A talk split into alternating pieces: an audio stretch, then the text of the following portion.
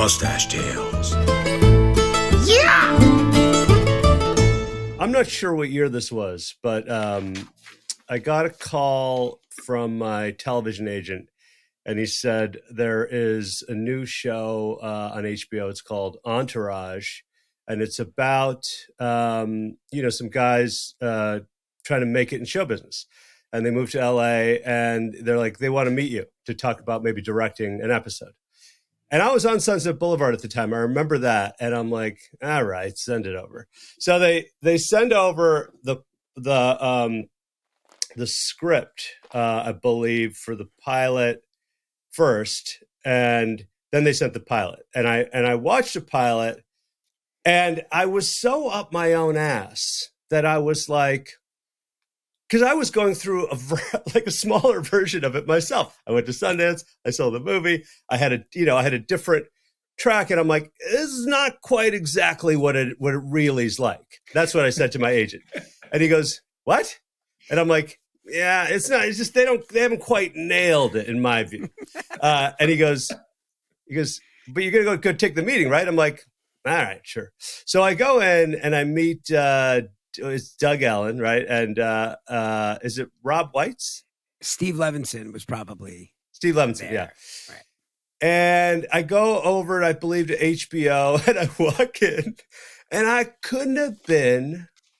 I mean, and I'm I, I couldn't have been kind of ruder. I was just like, look, look, guys, let me tell you something.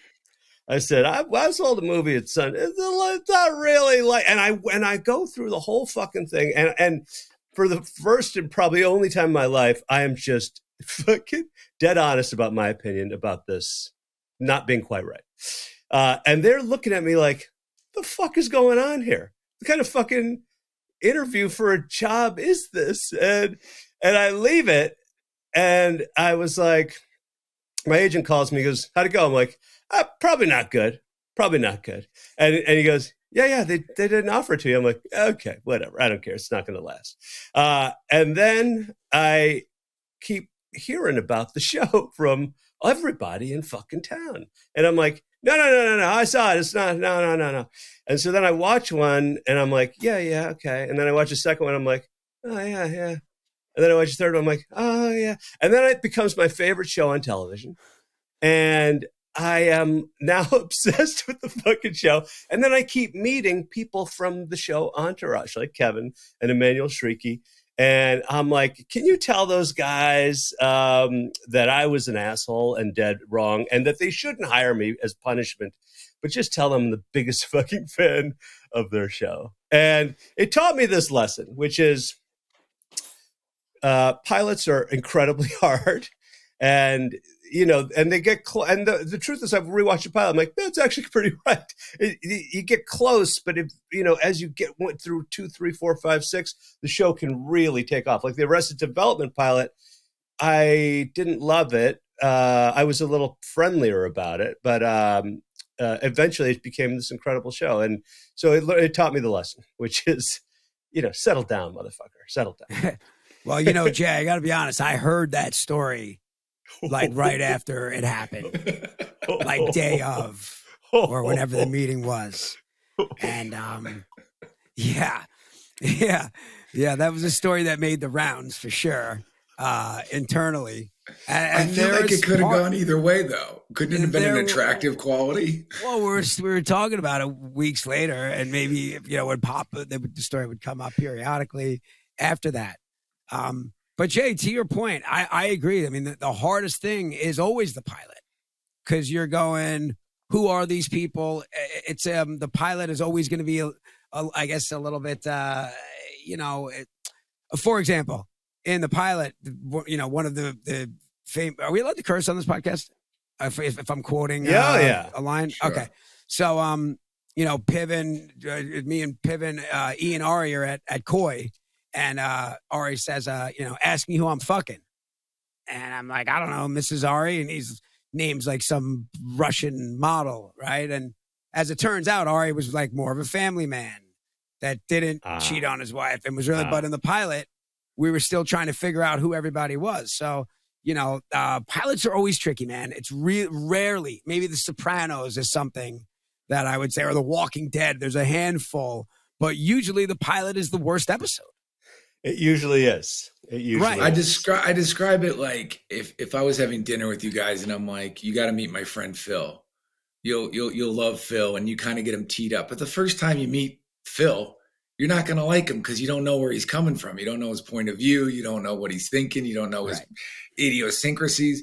But you know, the ninth or tenth time you hang out with Phil, you're like, ah, that's such a Phil thing. You know, he Total- smells his fingers like Phil. that. That's hilarious. It's a total Philism. It's a total Philism. but it takes a while to get hip to that stuff and what you're trying to do with the show. I mean, you know, especially now, I feel like there's such, such a shorter leash on programming that if it's not working, or at least you know when there was a network shows, if it weren't working in like seven or eight episodes, people got scared. But that show did start working quickly. That that show did. I'm talking about the ones I've done, Jay. Well, I'm saying, but I've I've done I've done uh, network multi cameras that were, you know, in the genre as good as they were going to be, right? And and Yeah. you're on that cusp. But come episode three or four, if if there's a any kind of a dip between episode two and three, they'll yank you. They'll yank you right off the air. One of the benefits to HBO was you knew that they were going to give you a season, and and in fact, like the quiet line was, uh, HBO usually gives um, comedies at least the second season. So Yeah. um, obviously that landscape has changed. It's much different than network TV. But in, in those days, you know, also like big movie stars weren't doing TV, right? It was Right. still a little bit like, oh, I'm not doing a TV show. And now, Right. you know, right. when you look at how that's changed. Yeah. Well, think now to have something even set up or sold, you have to pretty much have almost the entire series mapped out. And packaged, right? Just packaged as and- much as you and can bring to the table, the- right? it was an idea here are you know the five characters and here's what the first story's about you could maybe run from there and find it as you go and now it's a novel you got to come in with They want that David Simon Bible. Oh, is that what he did? He, he created like a big, huge. Oh, I, thing I, I believe that David Simon, when he did The Wire, came in with a, like a Bible that is uh, legendary at HBO. And, you know, when they handed the Bible to Doug, Doug was like, guys, forget it's literally not possible. I could never, ever, ever do this. It was the whole show beat for beat. Uh huh. Wow. Incredible. Yeah. Yeah, I mean, I, I just sold a golf television show to to Amazon, and it's about a public golf course. Uh, and you know, we we did a sizzle reel, and we you know like the, did, you know sort of told a little bit of the story, and now um, I guess I don't know. I mean, I'm outlining it. Is that against the WGA? Uh, I probably is. Uh, but you know, uh, I mean, is private. it to be sitting in your house? I mean, quietly not i'm not turning computer? anything in. Right. i'm not turning anything in. But i'm like i'm going over the thing we pitched and i'm like yeah we're not doing that. I mean we're gonna, we're going to do it a little different than that. We're going to make it actually a little cooler and a little more specific and a little more detailed. But you pitch these sort of bright line kind of ideas and then they buy it and you're like okay yeah but you know come on. We all know we're, we're never going to do that um, Right. uh, yeah and then you got to ride the horse in the direction it's going once you start getting in there right? Like Yeah. some tertiary character could become really fun to stick with. Yeah. um, anyway i don't know. It's fun. It's exciting. We're, we're lucky to be in this business. Not right what now, did- but you generally mentioned the strike jay. What yeah what do you think kev you got thoughts on what's going on in the, the strikes that are pending? And do you have I any mean, I mean, I guess optimism or I- I- pessimism I don't. I, I I don't know that it's uh, optimistic. I, I think it was uh, necessary and was going to happen eventually. Right. Uh, the timing of it, you know, just coming off of the pandemic and everything. Obviously, it's not good timing, but I just think it was a matter of a matter of time before, uh, you know, the streamers. You know, I, I don't. I don't know that AI is is that big of a problem yet. I could be wrong, um, but it will be right? So figure while they're striking now, let's just get out and address all the issues so that AI isn't a problem down the road. Because AI is, we're, I'm working in the space a little bit and it's pretty disturbing, dude. have you played around with it Yeah, well, we um because we do uh the Victory podcast with me, Doug Ellin, and, and Kevin Dillon, and uh Veritone AI cloned our voices, so we can essentially launch a, the podcast in ten languages in one day.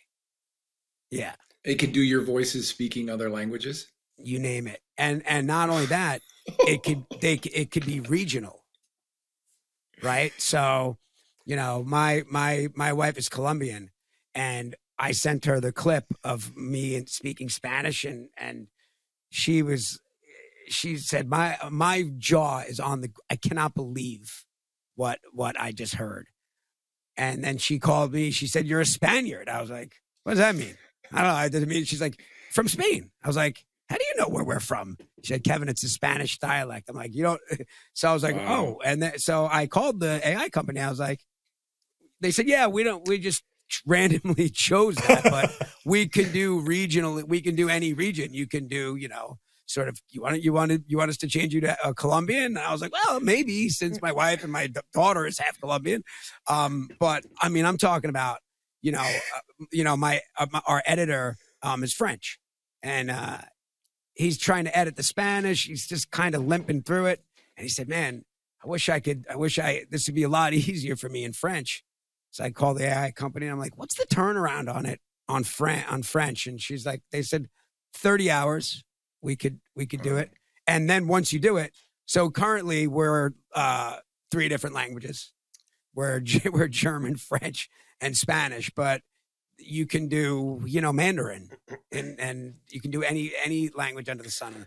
It's been and that's wild. all done in in post production. Like you record the the stuff live, and then it runs it through a translator. we had to give them um, three hours of clean audio, which might sound easy, but it's not. You know, we were like to try to get Kevin Dillon in front of a microphone to talk for to, to get three hours of him clean was.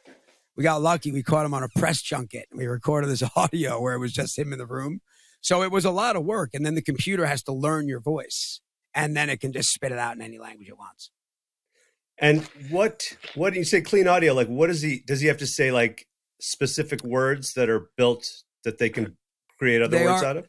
they are looking for words, but what they just need is a ton of information, as much as much as much as you can give them. Um, and then the machine starts to learn, which is I think the pro- thing that scares everybody about AI, right? So it's now what we've fed into the machine. It's now learning from that. The more we put in, it just learns, learns, learns. So it's pretty, pretty crazy. Uh, and so why I mean, I think I know, but why those countries? Why those languages? Well, that, this is what I, I said to them. I said, guys, if I know uh, initially, um, you're the you know the it feels like the no brainer is to to to translate it to Spanish, but what you guys should really do is look where what countries and territories Entourage was the biggest in, and Yeah. you, you might be surprised. Yeah. you know what I mean. Like who knows? Uh, so we got to we should we're you know we're kind of really trying to do the research to figure out where we would want to try to. It's crazy sell ads, I guess, but if there's an audience there and people are listening to it, then why not try to monetize on it? That's incredible.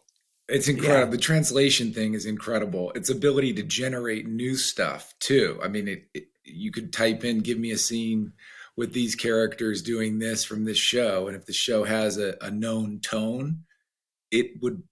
It can already do this, replicate it. I, I was playing around with it the other day. I said, "Write, write a scene between a Vietnam veteran and a lost cat," and it gave me a, a, a three-page scene, uh, a beginning, middle, and end in dialogue with action descriptions of what happened. So if you can do it in the tone of a show or even a language, How about I about think this? it's an important strike. I could type into chat uh, GPT or whatever it is, write me a five minute opening for Victory the podcast with the three of us.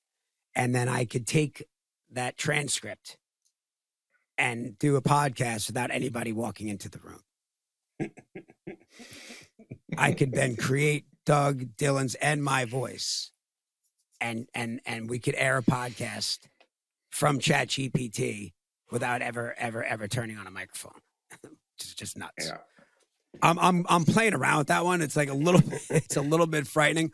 Oh, but here was my my last point. So um this company uh which is Veritone AI uh we started working with them I don't know, probably 5 or 6 months ago and just in the last 6 months it's different. You know, like the technology Yeah. is that much better 6 months later. So in a year from now, who knows? Yeah, we wrote a script. Broken Lizard wrote a script for Warner Brothers, which was intended to be for Will Ferrell, uh, where he plays the head of a tech company. This was in 2000, I think. Uh, uh, when did we make Dukes? 2005. Yeah, it's something like 2005, 2006. And the premise of the of the um, you know, the ingen- the genius invention that he came up with initially was he was going to put uh, internet all over the world. Like that was his thing, and we were like, "Ah, that's not possible, uh, uh, because we were trying to think of something incredible. And they we're like, you know what? We let's make it where you speak in English and it comes out in Spanish through a little machine. And we're like, well, that's not possible. And then here we are. You know, Yeah. that script is dead now, obviously. Oh, and, and it's that's the other thing. It's it's already here, right? So it's not like, wow, where is this going? It's here now. It's happening now. So it's it's pretty wild. So it's something that's got to be put in check. When I asked Chat GPT what the main issues of the strike were, it did not reference itself as a potential issue. Right. So there's Interesting. these safeguards in there, it's, see, that's good. Well, it's smart enough to know not to. uh not to rat on itself. Right. Exactly. That's funny. How's the golf game, Kevin? the golf game is hey, listen everybody that that does that lives in terrible weather is going to hate us but the weather hasn't been great here in la and jay you and i play at a, on a on a mountain course and when the weather's bad there i went out one Yeah. time and i was like up to my knees and you know in mud Mud. uh, they're like oh you got to skip this hole i'm like skip we're skipping holes like so it's really it just wasn't worth it so i came back but i got to uh we went out to the derek jeter uh invitational in the bahamas last weekend and it was amazing me Yeah. and uh, Jerry and Kevin Dillon went and played, and it was it was unreal. That was that was golf. Um, yeah. but it was incredible. got- but yeah, I still stick.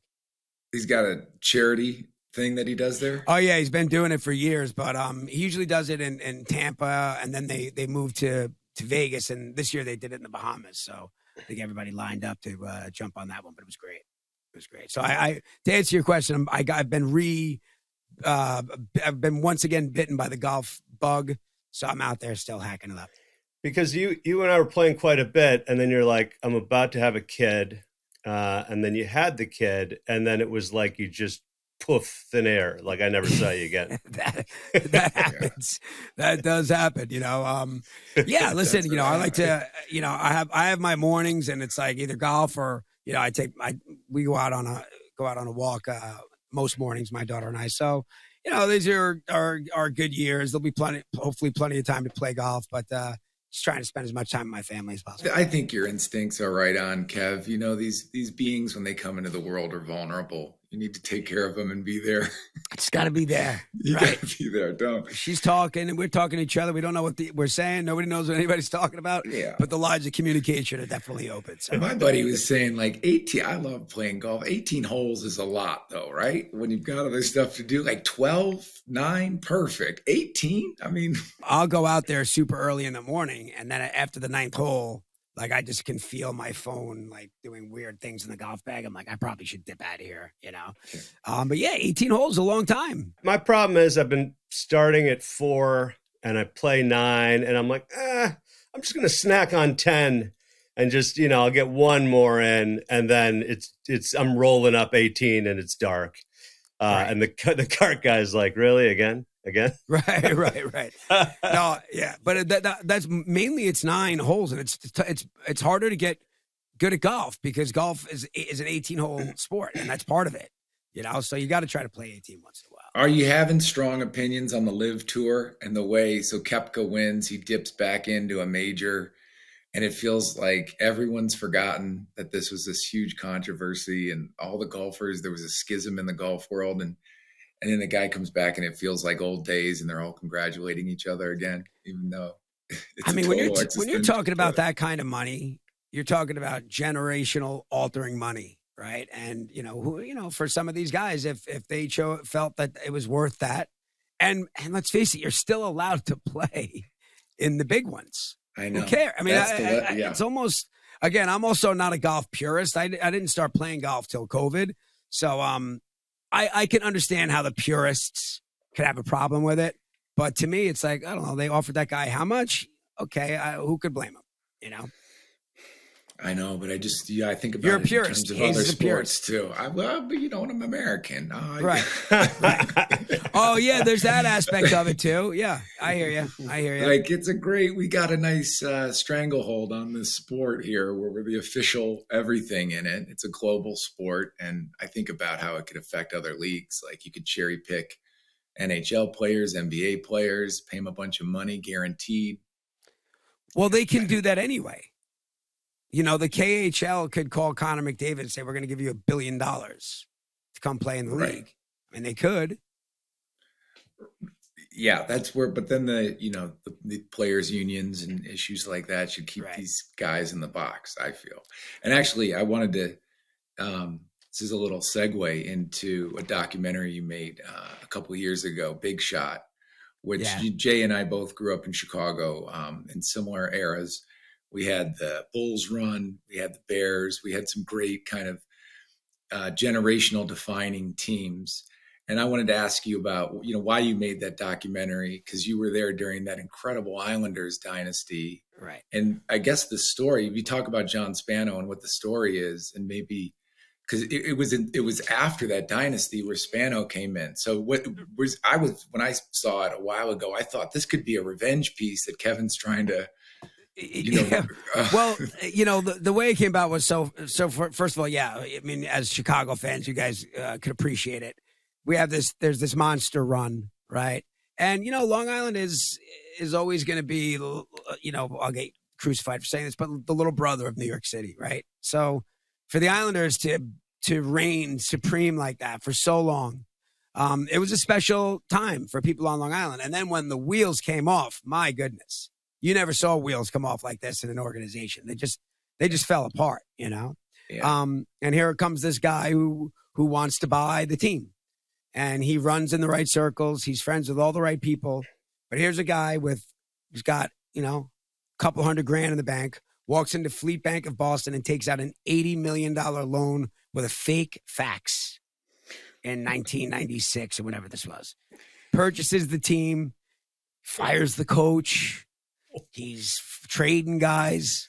He's flying around on the team plane for four months. He's got this going, and finally, somebody turns around and says, "Um, excuse me, who are you? Who is this guy?" And then they started looking at him, and he was missing payments, and the, the story just went from from ridiculous to more ridiculous. Um, you know, he owed he had to make a payment of uh, you know seventeen million dollars, and uh, he sent it for seventeen hundred, and then called his you know his accountant a moron. You know, like oh my accountant's a moron. I'll, I'll get the rest of that sixteen million to you. So, um, but you know, one of the ironic things is that the team was in such bad shape, and this guy renegotiated the cable deal right. which essentially kept the team on Long Island. So while he was doing all those things, he accidentally did something, uh, something that's kept the team on Long Island.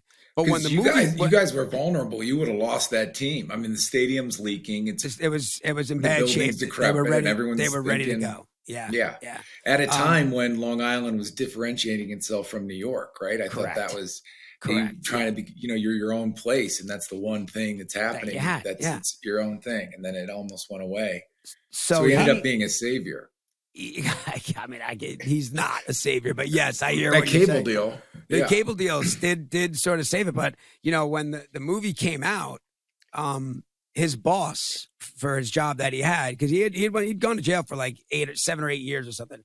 And when the movie came out his boss is like watching you know espn watches the movie and he goes you know what? Let me just double check this and he goes back and he starts looking at his books and he realizes that spano's been stealing from his new employer and when he Oh, went before the judge, the judge said, "You know what? Enough of you," and gave him ten years. So he's still currently in jail because of the movie. You know, Oh, which you- obviously wait. wasn't my intention. You, but you, you sat down with him face oh, to Oh, I- face and Oh. I got him down, and and it, and it pissed people off because nobody could get him for years. They wouldn't talk, but I had to like. I mean, this guy ran me through the ring. I basically had to date this guy for three months to finally get him on camera. Um, because he thinks uh, it's going to be a hit piece, but you- you're just yeah. Well, I said to him, I said, listen, I, I said to him, I said, listen, bro, let me explain this to you. I already got paid. I'm making this movie.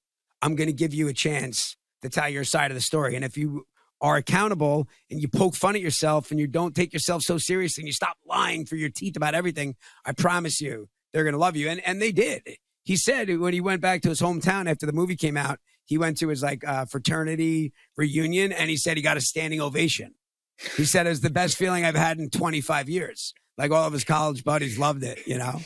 Um, but yeah, he was he was just a, well. The funny story is, do you know who uh, Nick Santora is? Nick Santora, the writer, showrunner. I mean, he's he's he's Yeah. huge. He's done a bunch of stuff, but he was the director of the movie. and he had c- called me about net being the narrator, and I was like, absolutely, 100, percent I'm in. And then when he found out that ESPN didn't indemnify, he quit the movie, and then and then I slipped into the directing spot because So I was like, took it "Fuck it, they could sue me. I don't know what's he gonna what's he gonna do, you know." So because the minute he sits down and, and starts talking and signs the waiver, any any threat of a lawsuit is is obviously gone. But um, yeah, ESPN does not indemnify. Like, yo, if you get in legal trouble with this guy, don't talk to us. You know, so Wow. that they- scared off the director. Yeah, he got in a lot of legal trouble because he when he got caught he got busted he gave the team back he did Right. like a mea culpa and, and instead of holding on and putting it into bankruptcy and you know maybe he could have fished his way out of it and gotten some funding or something he, he, just was up. like He had he tried to I, walk away I think he had like Never thirty. happened. I think he had thirty days to raise five million dollars. And if he would have gotten that five million in 30 days, he would have owned the team outright, and there would have been nothing that anybody could have done about it. Now, granted, No. the players could have been on strike. Uh, uh, Who knows what could have happened? But it would have been officially his team, which is crazy. The, the story is incredible, especially it, you know when we think of all the fraud, the pyramid schemes we're in these days of uh, following Fyre all those stories. And it- festival and yeah, the, the Epstein's and the and the different hedge fund stuff that goes on. And this guy was like an OG, but he did it with a sports team. He Also, changed. the- he changed the landscape for the the vetting process for every sport. Of course, of course, it happens in hockey. It's like my, I know you're a hockey guy. Hockey's my favorite sport, so of course it happens in hockey. But then it changed the way they did it for everybody. Everybody had to step back and go, okay, sheesh. Lucky that happened to the hockey guys, but that can't happen in the NFL or the NBA or in the what, MLB. what- what was know? Bruce McNall's deal with the Kings too? Wasn't there a similar? the thing was Bruce McNall was really rich though, right? He really had the money. Yeah. The thing about Big Shot was this guy, you know, con- like convinced people that he had it and he didn't. Bruce McNall just got caught up in some other weird thing, but he actually had money behind him, and I think that's the the biggest difference. Did did this guy ever call you when he was going back to jail and and and tell you, "Hey, oh yeah, no, he you- wanted me. He you're- wanted me to pay reason- for his lawyer. Wanted me to pay for his lawyer. I Oh. said what? and, and- or his appeal, and I was like, "What are you thinking?" He said thirty thousand. I said, "John, are you out of your fucking mind? You're you're you're you're extorting um retirement homes for their linen bills. That's what it was, by the way. Like retirement, you're like you're ripping off like old people, like retirement homes. You should be ashamed of yourself. And no, I'm not paying because you're going to lose the appeal, and you're going to lose the appeal. You have no shot at the appeal. Therefore, I will not be helping you with your legal. Like it's just so crazy. But I did, I did think about you know him being in prison, and this is uh, you know I don't even know if I could do this, but talk about a great podcast. If I could fill up the Oh, old canteen and do some Yeah. prison interviews, and we do a podcast, you know, I mean, what else is he doing, right? I did. I reached out to a couple of his buddies. I'm like, look, I'm sure he hates me, but just throw that out there and see if he bites. And if he does, call me. So I don't know. yeah, where is he at now? No, it's it, and a little nugget too. Jay and I have been interviewing a bunch of people that we've known since we were kids on this, just bringing up old friends and stuff. And it's amazing how formative those relationships are. They just happen to you at a young age and then end up coming back around. right. But in John Spano's case, he played on the same high school football team as Urban Meyer. Right. Yeah. Urban Meyer, not available for interviews. Oh, I tried to get I tried to get him. I tried to get him. And you know, we we we flew him out to New York. He's from Cleveland, Ashtabula, Ohio. We flew him out for the interview and we literally had we had like the Frost Nixon moment the night before. The room, the, the room in the phone in the hotel rang and I answered it and it spat and Spano on the line and I knew he had a few in him. He's like, I'm not coming. I'm not coming. I can't. I said, John, listen to me very carefully.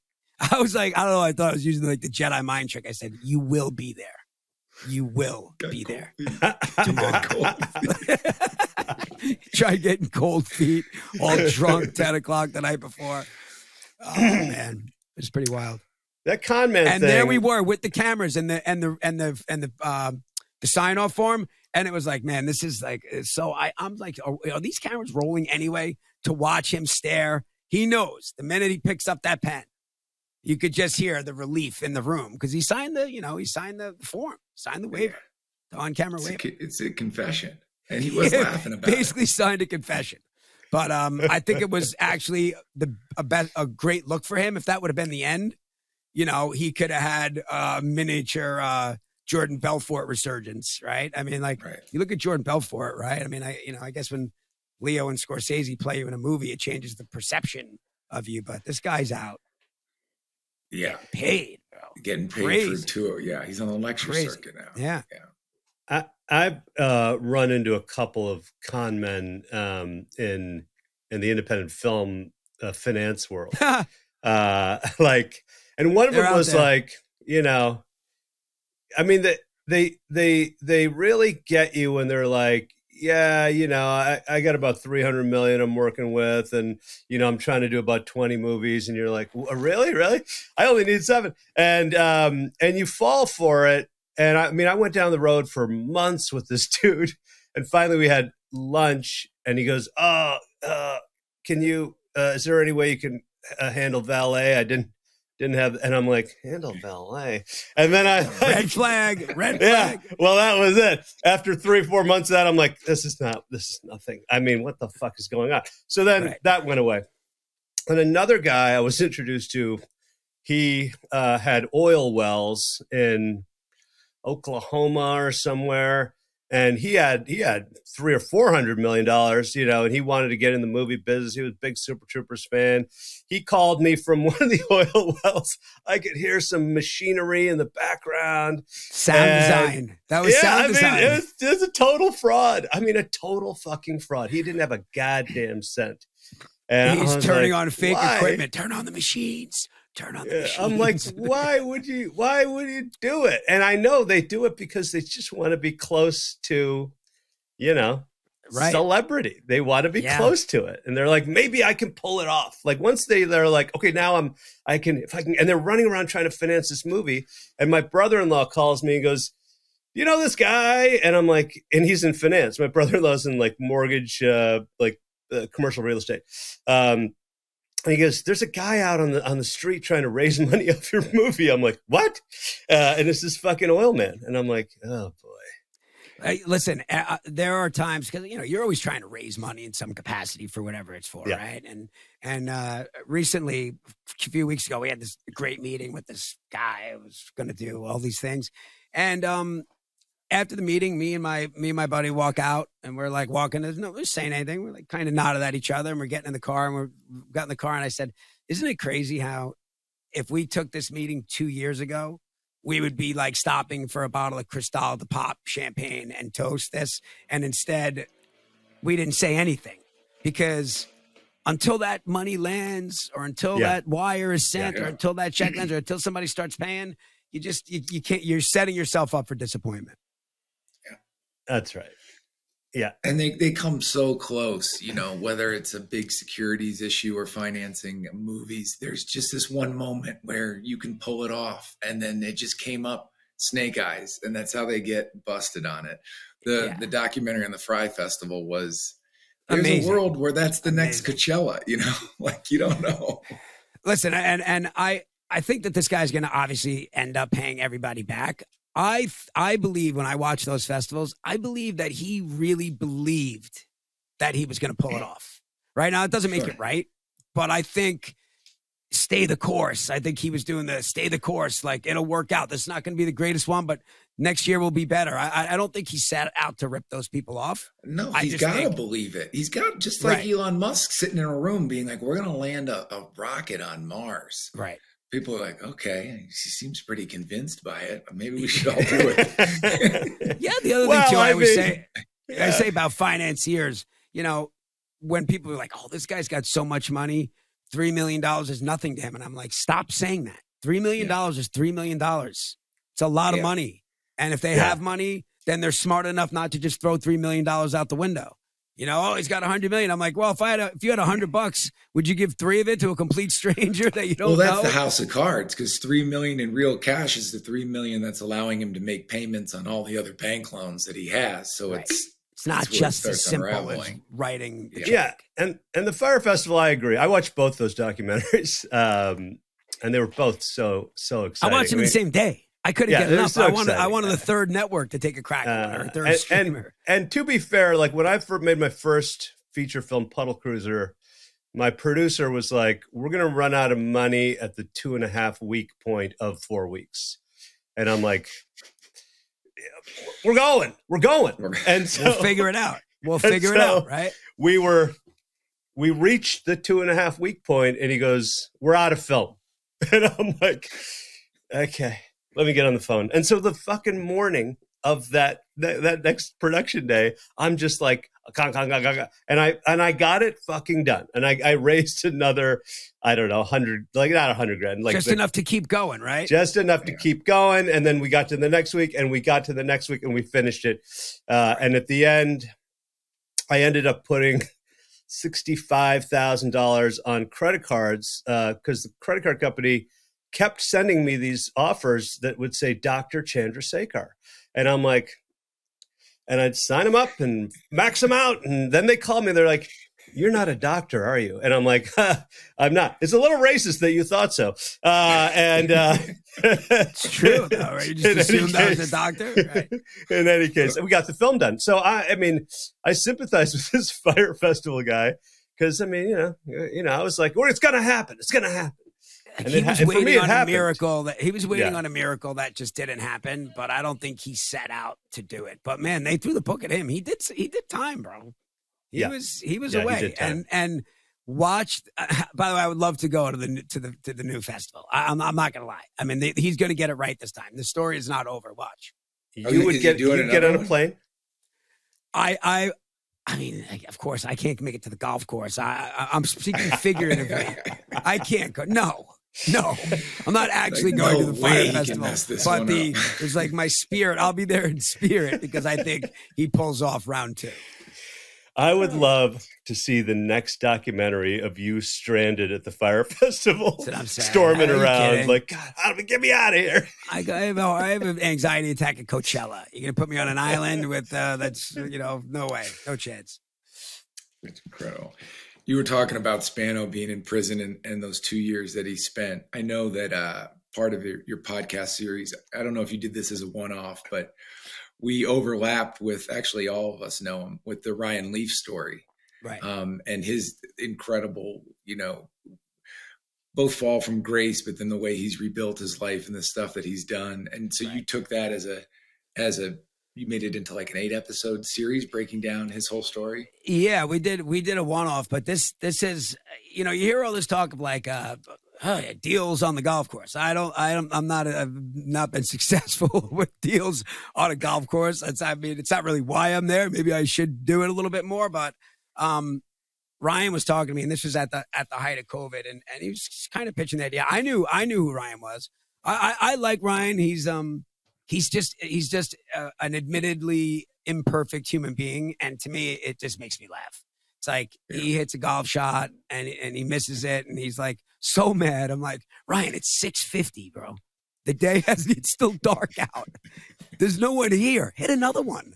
But he always made me laugh. He's always like he's just so competitive. Like I just I don't know. I I I, I took a liking to him right away when he was pitching it to me, and and I you know I was listening, but I'm quite literally standing over a putt, and I said, "What do you want to call it?" And he was like, "Bust," and I was like, uh, "Let's let's go, let's go." And I, I literally, by the way, I, I use the uh, expression "greenlit" loosely, but for something like that, I was able to say, "Dude, let's do it." Who's your? Yeah. Give me your lawyer's name, and and we were able to to. uh put, Did you ever listen to it? You should you should check it out. It's it's pretty cool. Well, it's a real. you know, in some ways, I I lived it because I before Ryan had made a kind of a reemergence into the public eye, I tracked him down and um, I sat with him and I went to his Transcend uh, rehab facilities that he's part of, and I just was curious to see where he was at in his life. And this is before he kind of came back and was commenting on college football and Right. having all these different um, And uh, and Hayes, that the, he's doing. the I don't mean to interrupt, but the reason you did this is because you were a you're you know six four college quarterback, and you were c- contemplating playing him in the Ryan Leaf story, correct? Well, yeah, I mean, so Ryan was my guy. You know, sometimes you come up with athletes at the same time you're playing a sport, and and Yeah. they're doing it maybe uh uh under a bigger spotlight. And so, you know, I wanted his face mask. It was the longer cage that went down under the chin. And, and if I was hedging bets at that time, I was putting my money on on Ryan. As and was then I I. hadn't thought of him. I, I hadn't thought of him in years, you know, 15, 20 years. And I was having like a, you know, a less than stellar experience in my life. And I just thought, God, what, you know, the, the, the parallel story kind of um, tripped in my head and I got to know him uh, right when he got together with his wife and he, he had his kid, uh, which is one of the best names for a child MacGyver. ever, I think. Yeah. Yeah. It was MacGyver. I went to MacGyver's birthday party. I took my Uh, kid to MacGyver's birthday party. Yeah. The story I know of how he got the name is that his he sits down with his wife and his mom, and his wife likes the name MacGyver, and the mom's like, "We can't name it MacGyver." Ryan's caught in this Sophie's Choice, and he's like, "We're gonna name him MacGyver." By I'm the way, not you should start see this how marriage off you should see how foot. big this kid is already. Oh, you know, sure. because you know Ryan's wife is a volleyball player. You know, I mean, this kid is uh, going to be a monster. He's Six eight. yeah, I've 6'9", seen so- I've seen MacGyver when he sits him down on the podcast sometimes and interviews Big. him. It's really it's incredible.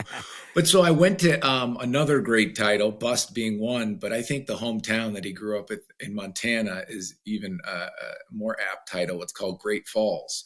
Great And when you go there, it's a small town. And uh, I was sitting down, I was talking to his mom, and, and Jay, I'd love, we got to, you guys all know him, we got to have him on this to get Oh, yeah. oh, he's a great guest. Too. this. Yeah, he's a great podcast.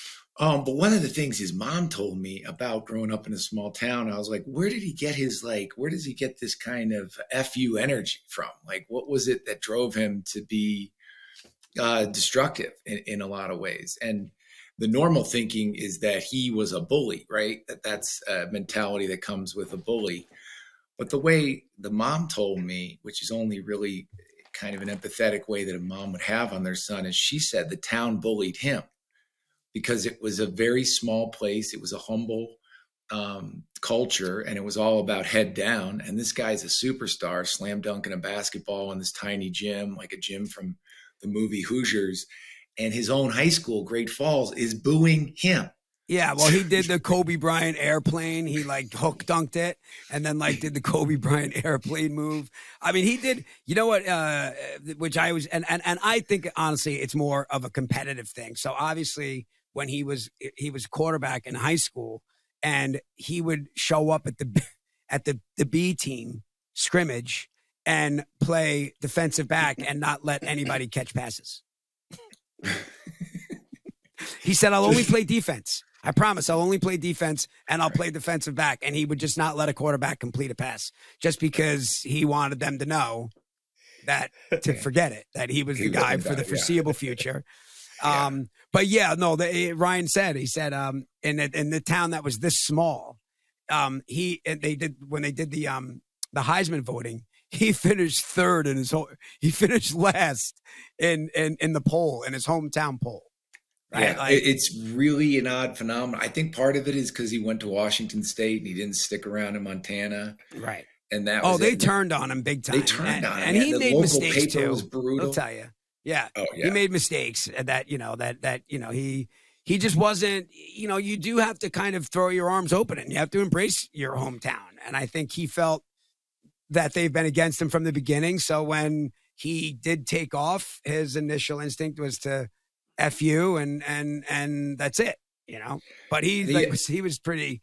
He was had his moments back there with people. You know. Well, the other thing that his just timeline of his life timed up with so incredibly is the opioid crisis because it wasn't like it- correct me if I'm wrong. He wasn't using the pills while he was playing. It was after. Well, you know, done. the opioids are, are for acute pain, right? So if you blow out your knee and you take it, it will kind of go there, right? It's when you take it socially. So he said he had always taken uh, painkillers for surgeries. He said it was the first time that he did it socially that it changed the landscape because he didn't feel. You know, he, he tells a story, and, and you know, I, I want to. I don't want to tell the whole thing, so he's got something to tell you guys about. But you know, um, the HBO fights, how they they you know it's like the trade off for getting the tickets. They're going to call your name and they're going to put you on camera, and it's like it's like Tiger Woods, and the place goes crazy, and going through the whole thing, and they say Ryan Leaf, and he said eighteen thousand people booed me. I'm like sitting there, I didn't do it. He's like he said, and when you're a player, you have like armor, you love it. You got the shoulder pads Right. on, you got your helmet, but when I'm sitting there. And he said that night somebody said offered him a Vicodin, and that's that was it. Yeah. That was it. He also said that you know, what he would do was, and this is what he ended up getting in trouble for. He would go to uh, open houses, right? And he would walk through, and he said nine out of if nine out of ten houses will have pills in them. I said, Right. come on, seven, six out of ten houses, nine out of ten houses will have something. If you let they let you go, like, oh, let me check out the bathroom, and you and you walk in, you start rifling through. He said nine out of ten houses would have it, which I found, you know, that could be a crisis. Yeah, And they were always in the same place, master bathroom in the cabinet. When I moved out to LA, I was running a little hard. I was doing, you know, a fair bit of ecstasy, and um, I was hanging out with these really great people. And Which we I would have loved to see you in a happier mood. and we, you know, we were playing a lot of ping pong and just, you know, snorting lines of ecstasy off the ping pong table. It was, it was wonderful. It was a wonderful time. And but the but I would constantly look in my medicine cabinet after I'd have people over, and shit would be just shuffled around. Like there were Right. somebody was going through it, and I had a sense of who I thought it was, and so I wrote her a note. And I put a little note next to my pharmaceuticals, and I said, "Jennifer, no." And and I'm like, let's see what happens now. And she walks up, she goes, What the hell is this? And I'm What's like, What's this supposed to mean? I'm like, What? You found it? And she goes, It wasn't me. I'm like, You found it. She goes, Well, I mean, and she goes, You don't have any ecstasy, do you? And I'm like, See, see. Yeah, I man, do it's- have some, Jennifer. I do happen to have some. Okay.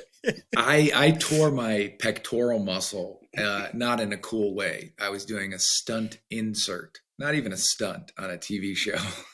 an insert. and I, an insert, just like, hey, grab onto this pole and and spin around. And I tried to Cirque du Soleil it, you know, to really commit, and it just went like just like a piece of Velcro. It it tore off my shoulder, Ugh. and I ended up having to have surgery to get it reattached. And this was right at the beginning of when we were realizing how like these pills were overprescribed and they were out there and just how they were um, like all over medicine. And the guy who did my surgery um, gave me literally at the end of it a tennis ball can of the oxycontin pills, and he said, you know, you might want to take these because they're going to be really hard to get soon. And, and they- there was this They're heavy duty too. Oxycontins are like Yeah. next level. Yeah. it was it was a sprint to the finish where they were doling them out knowing that the stuff was going to start getting regulated more I, you know it was yeah that it was a wild ass it was essentially the entire nation addicted to heroin at the same time that all the jobs went overseas Did you finish the can? How many you got left? I was really generous with them for a while, but they made me. I like to enjoy a couple cocktails, and I uh, there's a certain point where they don't mix well. Like like you get No, they really don't mix nauseous, you get really sick. So uh, you know, I chose the the lesser of the two evils. Good idea. Good Decided to idea. keep cocktailing and get I rid had of the, the pills. same It wasn't my thing. It wasn't Yeah. my thing. I would always forget that I took it, and then I'm like, "Oh, how many drinks can I have now?" And I'm like, "I just think I like alcohol. I like drinking more than I like that kind of drugging. I think at the end of the day, and so I just, I just never got. And I was like, "Nah, it's not for me." Absolutely. The other thing, Jay, like in the days that you're talking about, and I, I remember those days too, when it was ecstasy, which is different than I guess what Molly would be now. Ecstasy was like cut with some weird shit, right? If you took a some kind of strange ecstasy that you didn't know, you'd be like, oh my god, you just that kind of I don't know. It's it's those drugs can be dirty, man, and, and how people are doing it today. I saw these kids at, at a party, right, and it was a holiday party, and I saw them, by the way, blatantly snorting something off of a table, and I was like, wow, these kids aren't shy over here. What are they doing? And I said, "What are you doing over there?" He said, "Uh, we're we're snorting Adderall." And I was like, "Wow, that's dark." I said, "Why?" And he said, "It's safer." And I was like, Yeah. "Holy shit! I hadn't really thought about that." Right? I mean, if they were going to buy cocaine, who knows where they're getting it from? At least Adderall is from their doctor, and they know what it is that they're putting in their body. However crazy that might sound, Yeah. I was like, "Oh wow, it's just a." I- I'm I'm glad I'm, I'm glad that those days are behind me. Me Uh, too. that's for sure. Me That's No, too. it's like that's the urban. Those sometimes those urban myths, and and they're true, but they're real deterrents because you don't want to be the one that. Right. The luck I have, right. I'll be that guy. Exactly. It's so terrifying. Should we vouch, Hayes? Yeah. So, well, I'll leave you to give the pitch of what the vouch vault is uh, to Kevin. Um, I checked it out. It's pretty cool. It's Thanks, had me buddy. thinking a lot. About what that word even means. Yeah, you when know? Jay first told me about it, I was like, ah, "What? What is just making a list of stuff?" You're, I don't get. And now I'm kind of into it. And Right. when I when I see something, I'm like, "Oh, cool! I'll share it." And it's like random stuff, you know. right. Well, it's it's like if you go to like you know, for those of you who don't know what it is, it's a it's a, a an app. It's like a I kind of describe it as Instagram of recommendations or sort of like a Pinterest kind of thing. And whatever you love, you put into this little app, and so and you hashtag Sun Valley, Idaho. And so, you know, and so if you if you're visiting Sun Valley, Idaho, you know all the restaurants I like there, and all the hikes I like there, and all the fishing I like there, and you can so you, you kind and you know it, you believe it because it's from somebody you know. Ideally, I mean, it's it's best when it's friends who, who, you know, it's a version of replacing that sort of text chain where it's like. I like this restaurant. I like this sushi in LA. I like this burger in LA and this one in Chicago. And you kind of go, okay, got it. Um, so uh, on this show, we'd like to vouch for uh, uh, one thing. Uh, you want to go first, Hayes? Are you ready? Or Um, yeah, we- I will tell you a safe place to get Adderall, guys. That's what I'm going to vouch for. Vouch for it. no, uh, we were talking about golf earlier. I got a new driver. Summer, summer's coming up. I've never been into golf technology because I don't think my swing's been dialed in enough to have it make a bit of a difference.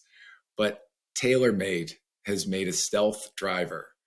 Um, and I guess the way I was sold on it from a friend, he told me, you know, most drivers, the big technology was titanium, it's this, it's that. And this has got a carbon sweet spot. Yeah, So it's a different type of metal. And it really helps. And it's super fun to to hit. So I just All right, so gonna you're vouching for the driver. new I'm- driver. I'm vouching, I- I'm vouching vouching for for a new golf driver, guys. I hit that driver, and it felt like my drives went about like fifteen to twenty-five yards longer. Um, Yeah. I was That's a lot. really, yeah, it is, it is, and, And, and the, I'm, the sound is different too. yeah, you- yeah. when you hit it. uh, uh, and I don't know why I didn't buy it. I guess I, I'm a real late adopter of technology. Like I, I kind of just stick my head in the sand and I'm like, it'll go away. Like I didn't get on Twitter because I felt it was frivolous. Named the name of it was frivolous, uh, and then I saw, you know, I said this before. There are plenty of comics who have done less than I have, who have a million followers, and I'm still sitting there at thirty thousand. And I'm like, oh, I'm such an idiot. And same with AI. I'm like, I'm not doing it. I'm just it's going to go away. I'm not going to do it. Uh, and I know it, that's a dumb approach. But this driver, I Right. tried it. I'm like, yeah, it's good, but the carbon probably wears out. Anyway, I'm going to try to stop being such a such a uh, luddite. Um, yeah, You're not Luddite. You're old school. So I I'm love it, I'm old school. I'm old. School. You're old Uh, school. Uh, right, you're I'm saying gonna- if you would have jumped on if you would have jumped on that Twitter bandwagon early, right when it was happening and it was building, you would have your eight hundred thousand or a million Oh, yeah. followers or whatever it was. Yeah. Right, yeah, no doubt, no doubt. And so it's true. I don't know what to say about me. I'm just that way. uh, I'm going to vouch for this. Um, it's a song by this guy Sanford Clark, and it's and it's it, the song is "It Ain't Nothing to Me," and it's this one of these. I'm a big outlaw country fan. It's one of these like like wonderful song stories. It's about a guy sitting at a bar and there's a really hot woman sitting with like a you know tough looking uh, uh, dude at the bar and the guy the guy who's telling the story is he you know he's watching a, a, another guy as soon as the tough guy gets up and goes to the bathroom this other guy goes and sits next to this hot woman. Uh, and and the the narrator who's the watching it all is like you know he he he he's you know the guy comes kind of moving in and out trying to hit on this woman and the guy's like I, I, you know the narrator's like i would be a little careful about that. I don't think that's the right you don't want to be hitting on that woman. And the and the and the the guy who's hitting on the woman goes it ain't nothing to you and the guy goes yeah you're right. It ain't nothing to me. You're right. Uh, and he goes and starts hitting on the woman again. And then the dude comes back from the bathroom and he puts a bullet in the dude and he's laying on the floor. And the narrator's like yeah you're right. It ain't nothing to me. And it's just such a classic you know wonderful uh western tale Uh, and this guy Sanford Clark is so it's just such a great song. That's what's so great about this those songs. It's hard when I try to get my kids hip to them because they're used to hearing like the hooks and they want the song. Yeah. But when you're like, no, you got to listen to the, they're they're storytellers. This is Right. like a whole five minute story. That, that Yeah. song uh, "Get in the Truck" by Hardy right now. Have you heard that about Uh-uh. the guy who he happens upon a, a woman who's been beat up by her husband on the road and he picks her up and he ends up going to the guy's uh, going to the house and uh, and killing him. And the story takes you all the way through the story, uh, all the way through the ending when he, he's in jail and the woman comes and visits him in jail and thanks him.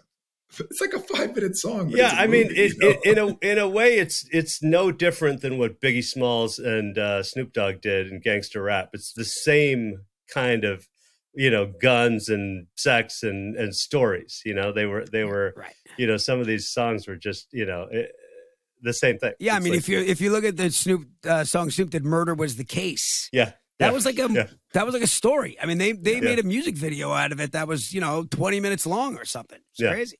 Yeah, Yeah. I got something to vouch for. I got something I want to vouch for. So there is a documentary um, on Apple called "Still" by Davis Guggenheim, and it's about Michael J. Fox, and it is so well done, so well done. And if you you know growing up like at, at sort of my, at my age range, Michael J. Fox was you know this guy, but he he, he talks. It, it's it's such an incredible story to listen to Michael J. Fox tell the story, but from a filmmaking standpoint, you'll love it. They they are telling the story and they don't have the archival, so they use shots, uh, sort of ambiguous shots from his movies coming up. So reaction shots, they'll take and they put it all together, and it's and it's really, really, really well done. And I highly recommend if you're a Michael J. Fox fan or even a, a fan of the industry, checking it out.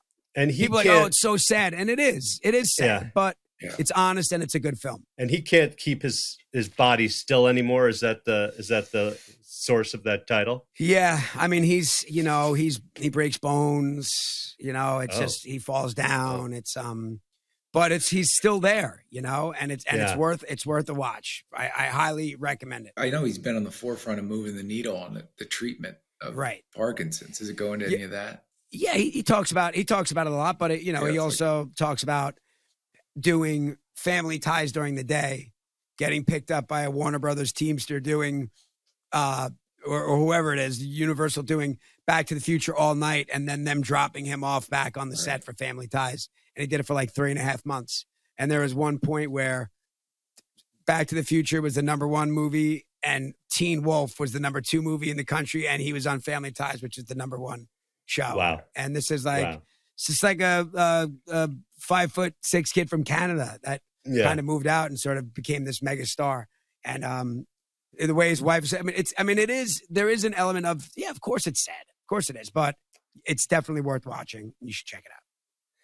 Um, Kevin, you you uh, when I told you about this uh, on text uh, a, a week ago, you you you mentioned uh, another documentary on Apple. Chimp Uh, Empire. That's Netflix. Have you seen it? Oh, on Netflix, Chimp Empire. So I went and watched the first one, and wow, I I, I found myself feeling like, look, uh, uh, th- th- these these they're orangutans, right? Right. I mean, right. It's the closest so- living.